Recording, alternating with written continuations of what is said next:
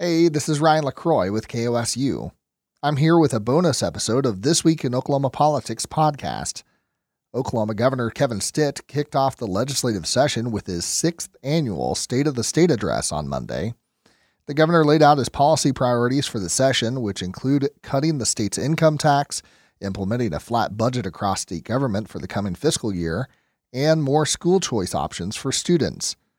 His priorities and those of state lawmakers don't always align, but Stitt's speech gives us a glimpse into what the GOP-dominated legislature will consider during the session. Here's Governor Stitt's 2024 State of the State address in full. Thank you. Thanks so much. Thank you. Thank you so much. Lieutenant Governor Matt Pinnell, Mr. Speaker, Mr. President Pro Tem, and members of the 59th Legislature, members of the Judiciary, statewide elected officials, thank you so much for your service to our great state. Tribal leaders, to my cabinet, thank you guys so much for serving the state with such distinction. Such an honor to serve with you. To my wife, Sarah, the greatest first lady in the country.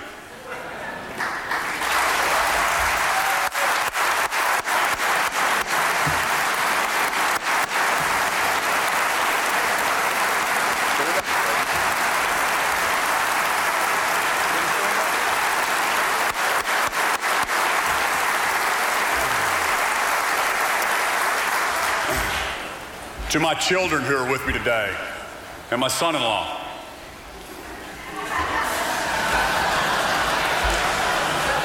And most importantly, to my fellow Oklahomans.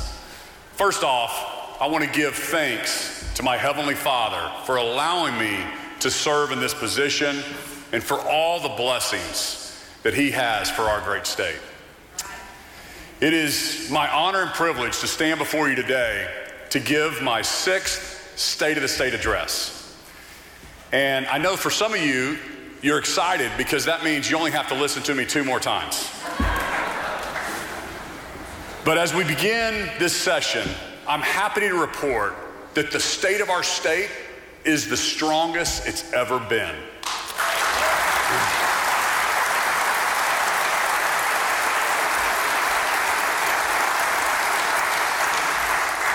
As part of our 6th session, I want to recognize, before we get started, Lieutenant Governor Matt Pinnell, President Pro Tem Greg Treat, Speaker Charles McCall, for all the hard work that they've done over the last 5 years.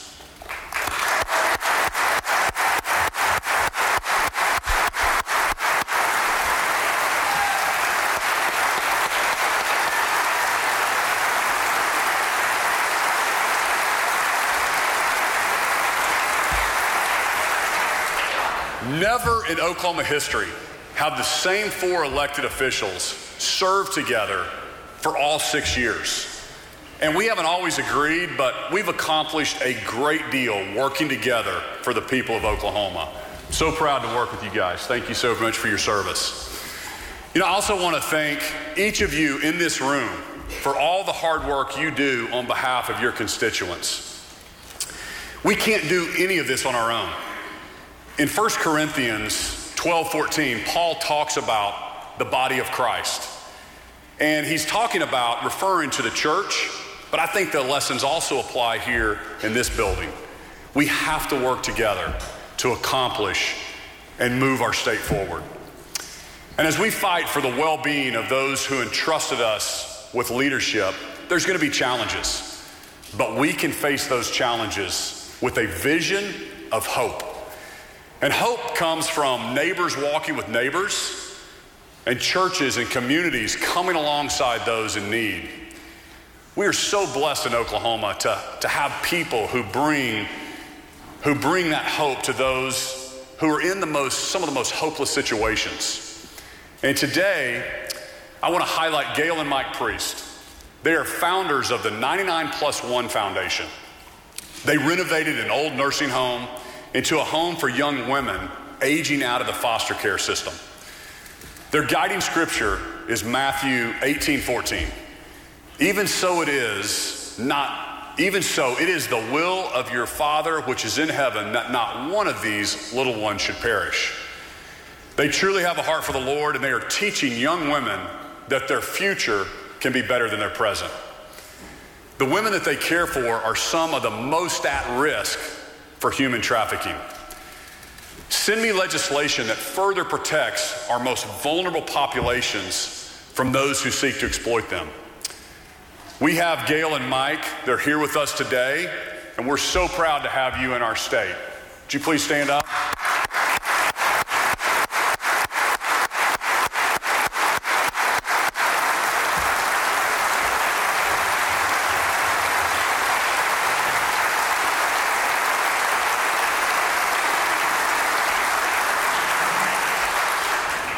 We know hope is not a speech or a government program, and that's why we started BeANeighbor.org, to connect people in need with churches and nonprofits in their community.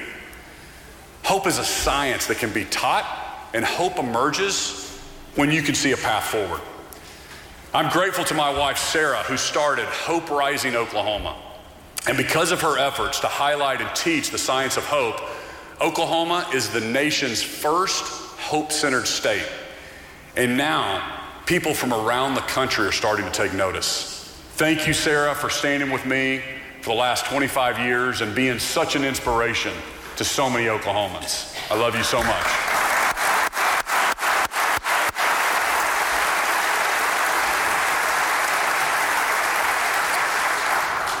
Hope comes from hard work, because we know that we are designed by our Creator to work, to provide for our families, and to contribute to society. You know, it comes from teaching our young people that their future can be bright and you can accomplish anything you set your mind to do. So what is our job as state leaders? To create more government programs or to get government out of the way? Excessive government intervention encourages people to look to government programs instead of personal responsibility. There's a school of thought called the success sequence that really outlines three simple steps to combat poverty. Number one, graduate from high school. Number two, get a job. Number three, get married before having kids. That's it. Those three things are a surefire way to keep families out of poverty. That's why we need strong families teaching values in the state of Oklahoma. We are living in the most fatherless generation in our history. In 1970, just 10% of kids were born out of wedlock. Today, that statistic is staggering. Nearly 40% of kids are born to single mothers. Single mothers are 5 times more likely to be in poverty than two-parent families. We know that the best preventer of poverty is married parents living in the home. So we became the first state in the nation to declare Family Month this past November. That's the culture we're promoting here in Oklahoma, and we know it works.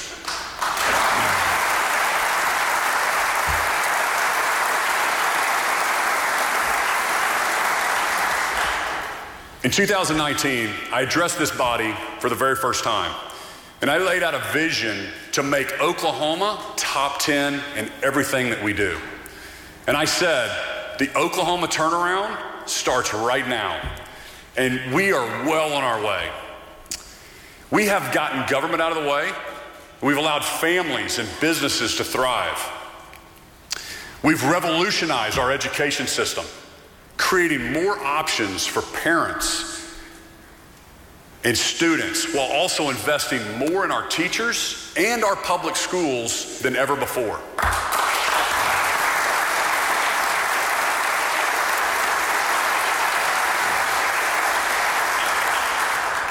We've cut excessive regulations and made it easier for businesses to navigate state government. Since then, it has become even more clear to me, government is not the answer.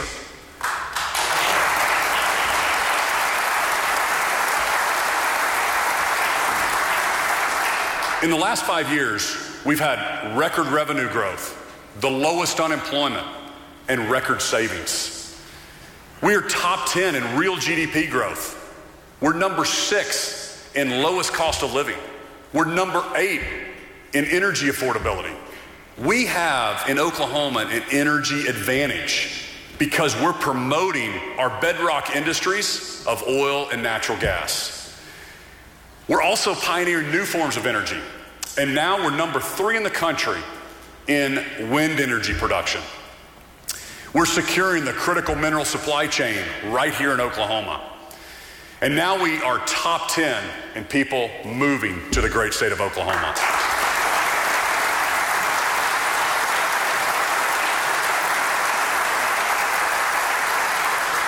People are now looking at Oklahoma as the example of a shining city on a hill. I want each of you and all of us in this room to take a moment to consider what is possible in Oklahoma over the next 20 years. The Oklahoma you want your children and your grandchildren to live in. Do we want a state that is stuck in a boom-to-bust cycle? Or do we want prosperity and growth like we've experienced over the last 5 years? When I stop to think about it, think about what Oklahoma looks like in 20 years, here's what I see. I see people moving here from all over the country so they can be part, they can keep more of their hard-earned money thanks to our 0% income tax.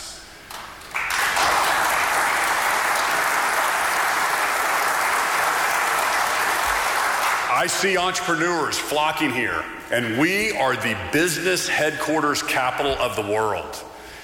Because of our energy advantage, we're the manufacturing, the AI, and the data center capital of the world. Our schools, our colleges, our universities are teaching kids how to think, not what to think. And students from all over the country are coming to Oklahoma to take part in the free flow of ideas. Our flagship universities have each grown to over 40,000 students, and they're the premier think tanks in their field. I see Oklahomans who take seriously the commandment to care for the widow and the orphan. I see a state where family values are foundational. I see a state where our communities are safe, and the Oklahoma standard is alive and well, and our state is thriving. But we can't let success make us complacent and forget what made the Oklahoma dream possible, which is free enterprise and individual liberties, not more government programs.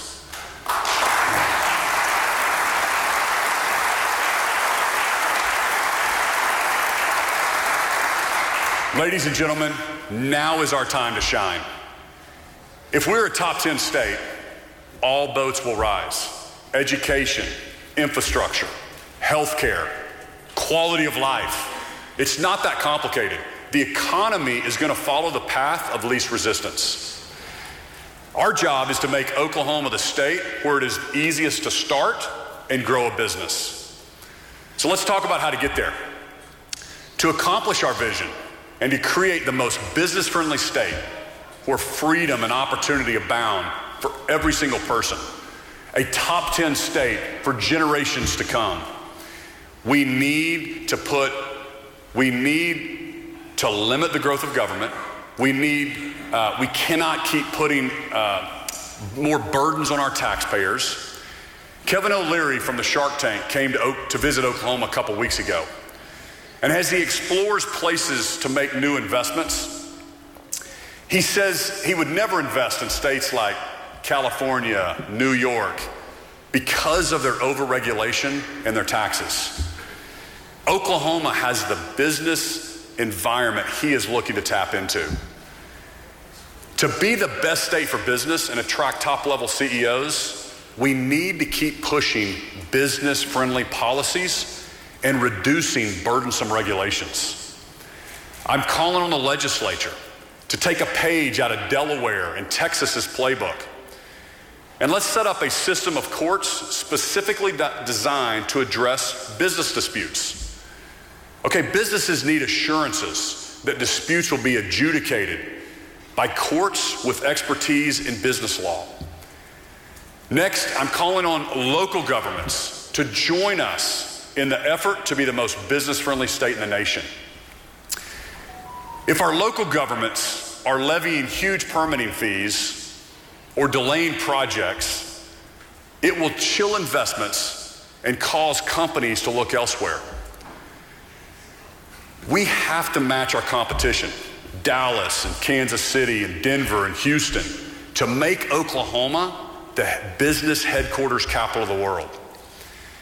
We're going to be inviting energy companies to come here and join the ranks of Devon and Williams and Continental and One Oak.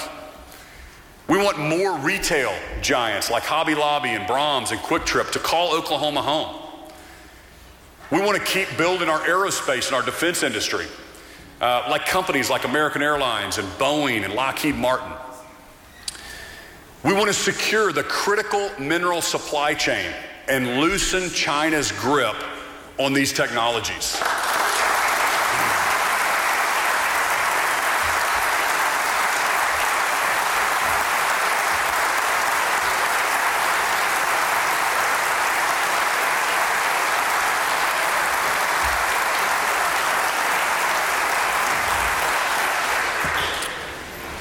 I know we can do that right here from our backyard.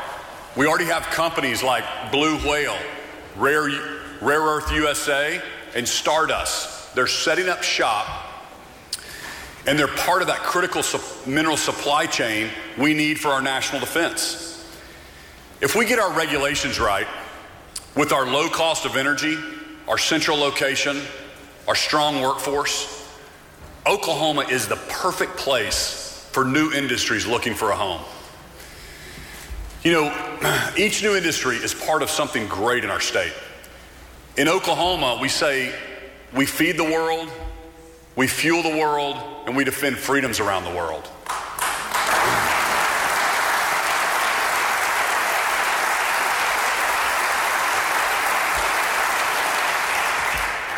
But let's make sure we have a sustainable government budget to solidify our prosperity for years to come. Listen to this. New York, they have 19.8 million people, and their annual budget is $233 billion a year. Florida, one of the fastest growing states, it's actually bigger than New York, with 22 million people.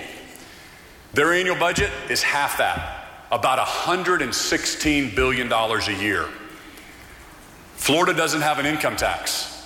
New York is at 10.9%. Last year, I called on the legislature to cut the personal income tax from 4.75% to 3.99%. I've called three special sessions to try and give Oklahomans a pay raise. Instead, our reoccurring expenses grew last year by over $1.14 billion.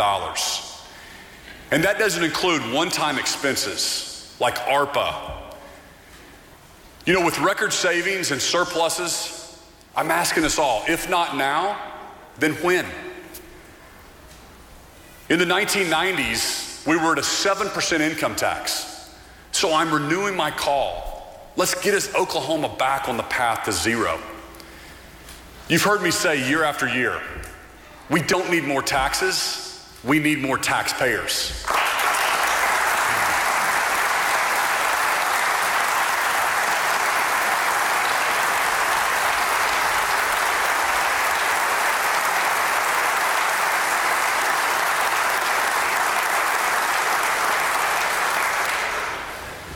Two years ago, we cut a quarter point from the individual tax rate, and we lowered business tax by 2 full percentage points. Since then, revenue collections have increased by $1.5 billion. That's been the trend after every tax cut we've passed. So I'll sign any tax cut that comes to my desk. Because as we have growth, it should be automatic to return excess to the taxpayers, not to seek out bigger government programs.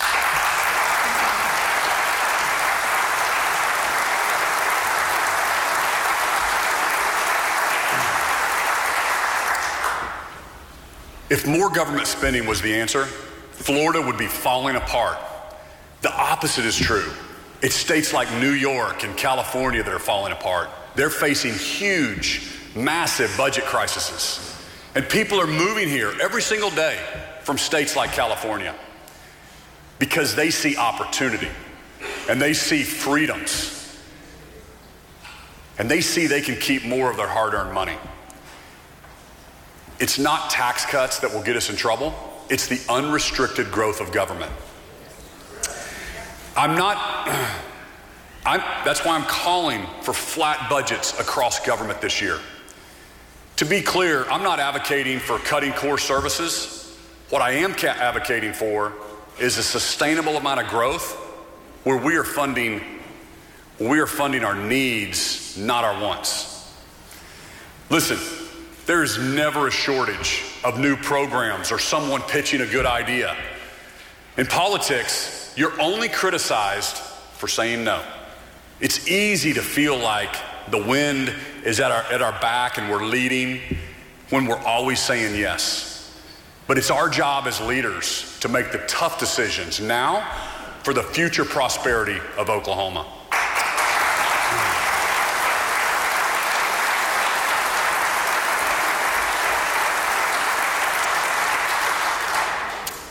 A strong economy is essential to being the most business-friendly state.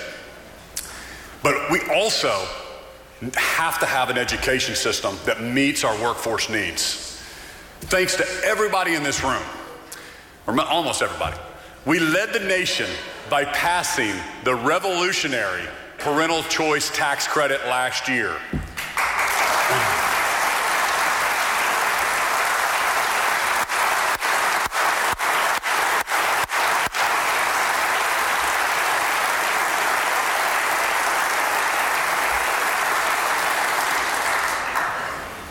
Now, students and parents, they have more options than ever. Because we know God gave kids to their parents, not to the government.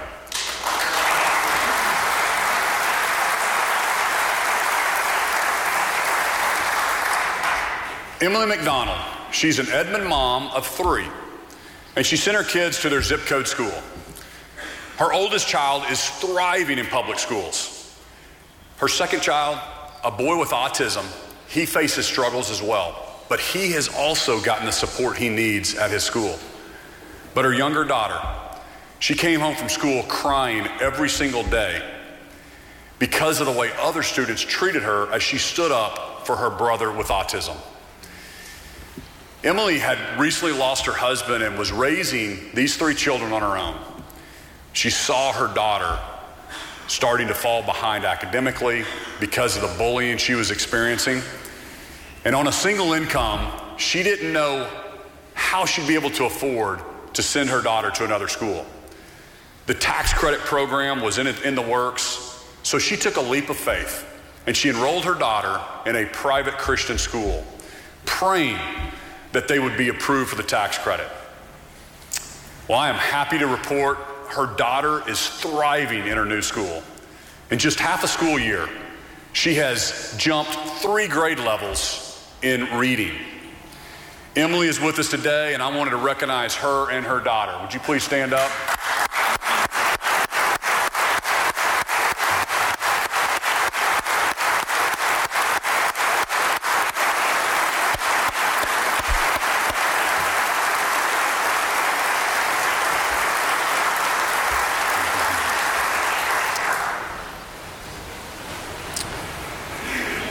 There are so many reasons parents may choose a different school that isn't their neighborhood school, and it's our job to make sure they have that freedom.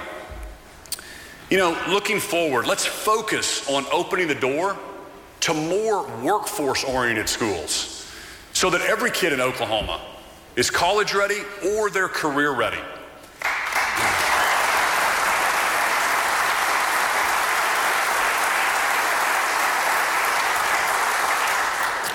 Let's empower community leaders to start new, innovative schools that are molded to the needs of our state and prepare our students for the future workforce. We want more schools that prepare kids for the workforce, like Cristo Rey, Dove Science Academy, or the Norman Aviation Academy. These high schools focus on career training instead of only focusing on college. The Norman Aviation Academy, it's a public school that gives students hand-on experience in the aviation industry. You know, students can work towards their pilot's license or their technical certificates in aviation maintenance, and they can leave school with great jobs with aviation companies right here in the state of Oklahoma. Cristo Rey, it requires kids to intern one day a week at different companies so they gain valuable work experience. Let's have more of these schools and be number one in the nation in charter schools.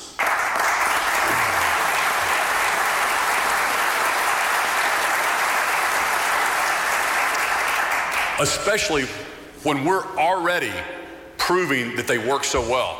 Oklahoma is top 10 in charter school performance. Not only that,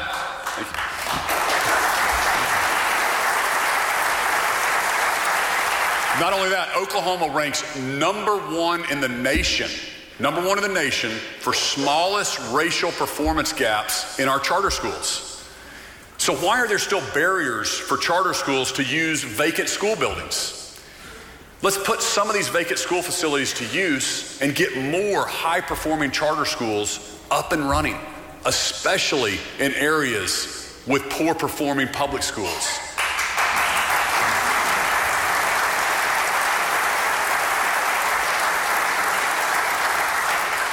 More schools, more innovation, more freedoms. Send me legislation that paves the way for more charter schools and gives students more options. Additionally, I want to empower our colleges and our universities to be the very, very best in the nation. And to be the best, we need to shift our focus to outcome-based higher education models and stop subsidizing institutions with low enrollment and low graduation rates. Technology has transformed the way we do higher education. So we can't keep relying on 20th century education models to bring our students into the future workforce. You know, each college and university needs to focus in on the subjects they are best at and become the premier institutions in their area. Send me legislation that incentivizes models that fulfill our state's workforce needs. I also want our regents to focus on consolidating colleges and universities that aren't meeting this standard. In Oklahoma, education freedom is for every single student at every single level. We cannot be the best state for businesses and have the greatest education system and the greatest universities, but if we don't have safe communities, nobody's going to want to live here. So I want to be clear. Oklahoma is a law and order state.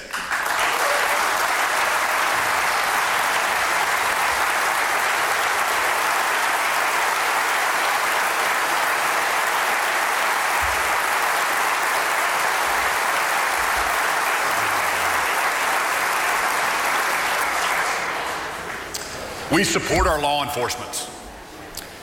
We punish criminals. We protect our citizens. I want to put criminals on notice. You're not welcome here. You will serve time.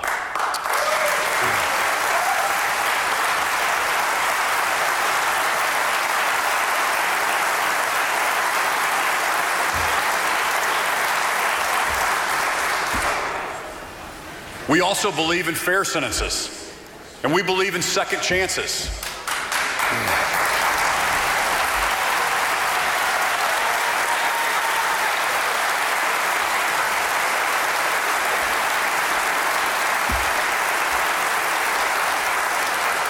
I knew I'd get the Democrats going in a second. We've worked hard to make sure we're prosecuting crimes and rehabilitating those with substance abuse and mental health struggles.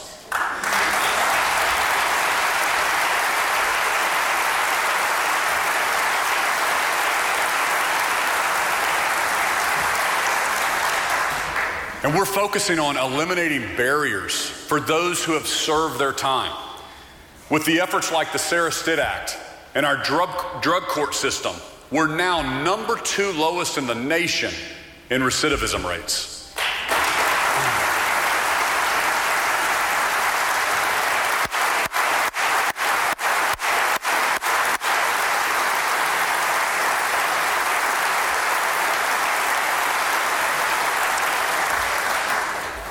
Now we need to limit fines, fees, and court costs to only what is needed for restitution.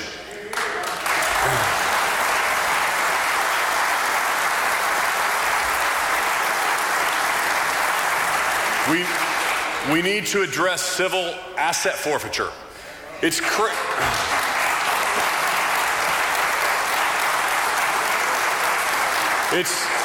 crazy to me that somebody can be pulled over, have their cash and their truck taken for an alleged crime, get acquitted of that crime, but never get their property back. That isn't fair, and we need to make sure that's not happening in the state of Oklahoma.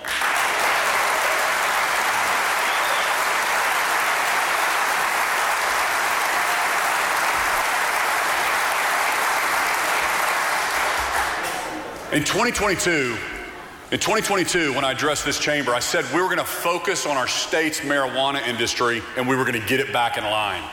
Thanks to a lot of you in this room. At its peak, reports showed somewhere between 12 to 14,000 licensed marijuana businesses, including many with links to criminal organizations from China and Mexico and Russia. Through the enforcement actions of Donnie Anderson at OBN, and Adria Berry and her team at OMMA, Oklahoma has gone from having the reputation as the Wild West of weed to now being viewed as having some of the most effective enforcement and regulatory oversight in the nation. Licenses are down now 76%.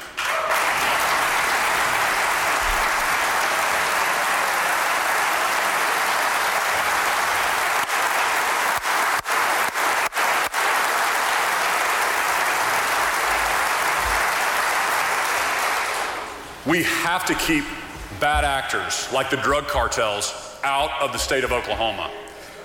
And that starts with securing our country's southern border.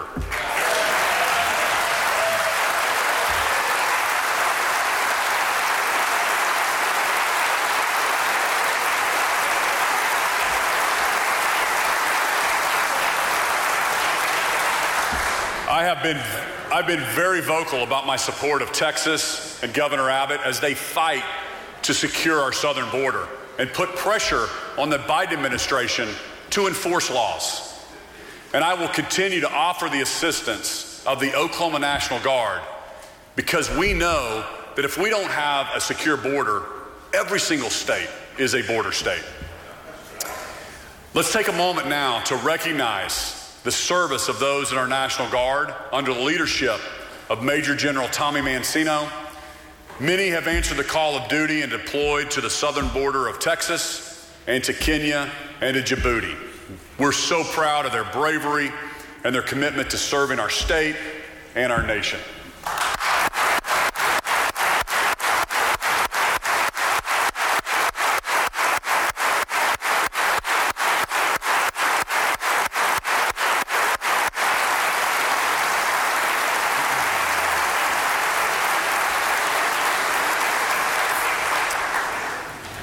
As I talk to people around the state, they tell me that they want a state government that works efficiently, treats them fairly, and protects their fundamental rights. Many Oklahomans I talk to want clarity about who has authority to do what in our state. And that's because today our state is dealing with the fallout from the McGirt decision. It's a decision that has rocked our state and caused division where previously there was none. But I know there's a path forward. Because of the success we found negotiating compacts with the Apaches, the Chickasaws, the Citizen Potawatomi, and the Wyandot governments just over the last few weeks.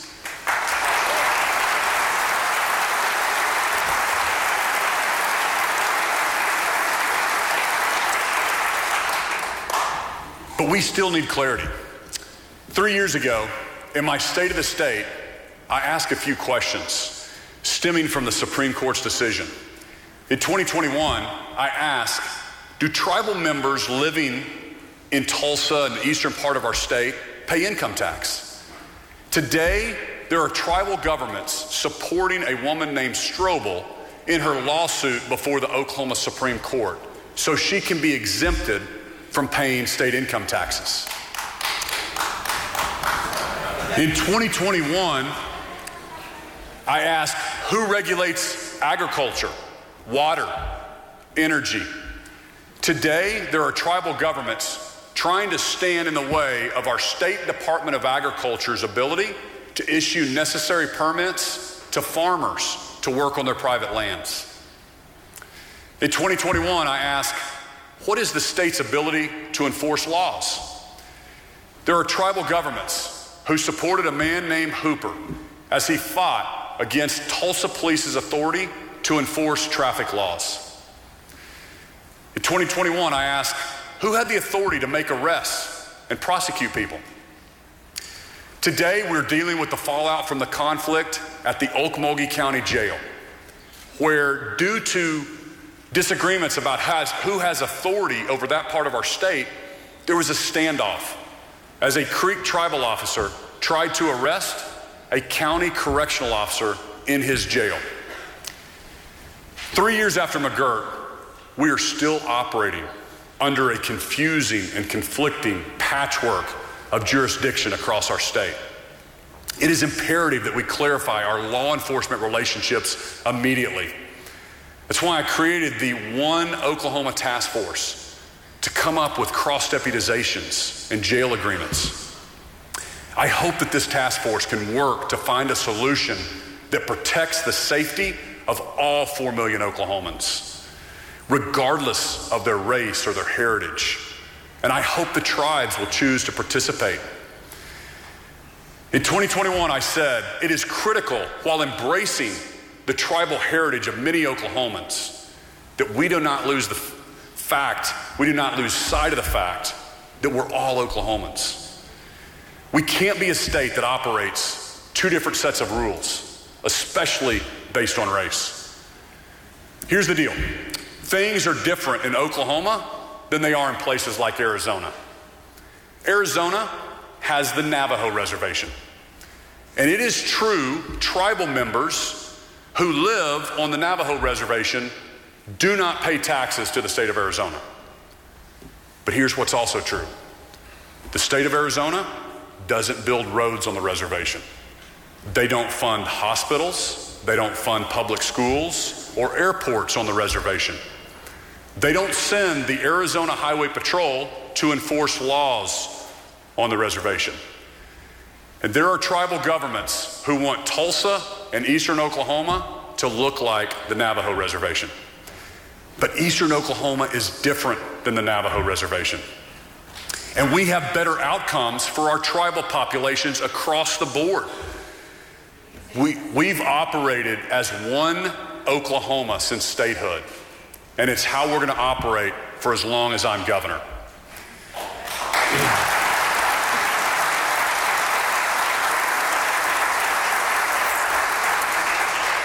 Stand with me to protect one unified Oklahoma.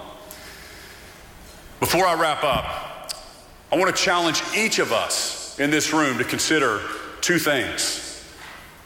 One, who are we allowing to influence the laws that we make? I love how Boone Pickens put it. You know, he said when people try to influence him, he would ask himself, do they have a vested interest in what they're trying to push? Who are we letting influence us here in this building? Are special interests dominating? Or are the interests of all 4 million Oklahomans guiding our decisions? And the second question is, what legacy are we going to leave the future Oklahoma? We need to be working for the next generation, not the next election. Are we leaving Oklahoma better than we found it? Are we willing to risk everything to do the right thing? Or will we risk the dream of Oklahoma's future for personal gain? Ronald Reagan said this, there are no easy answers, but there's simple answers. We must have the courage to do what we know is morally right. What are we doing today to protect this Oklahoma we love for our children and our grandchildren? If that isn't our sole focus, we are here for the wrong reasons. Governing should be about making the tough decisions, not what's easy or convenient. And as I conclude today, I want to declare, as for me and my house, we will serve the Lord.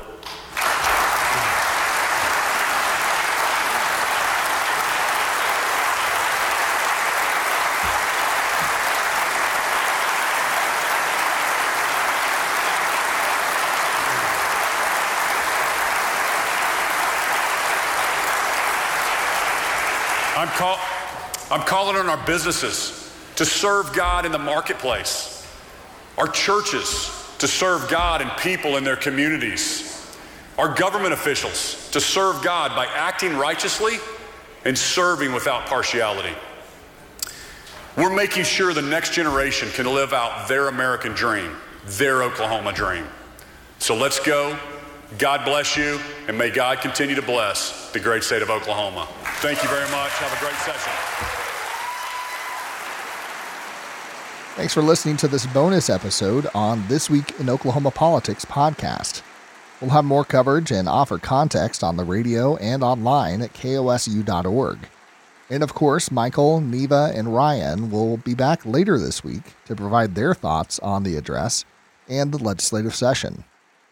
Thank you for subscribing to This Week in Oklahoma Politics. If you're looking for more local Oklahoma news from KOSU reporters, make sure you're also subscribed to the KOSU Daily podcast. You can get up to date on local news every weekday in about 10 minutes. Just search for the KOSU Daily podcast and subscribe now.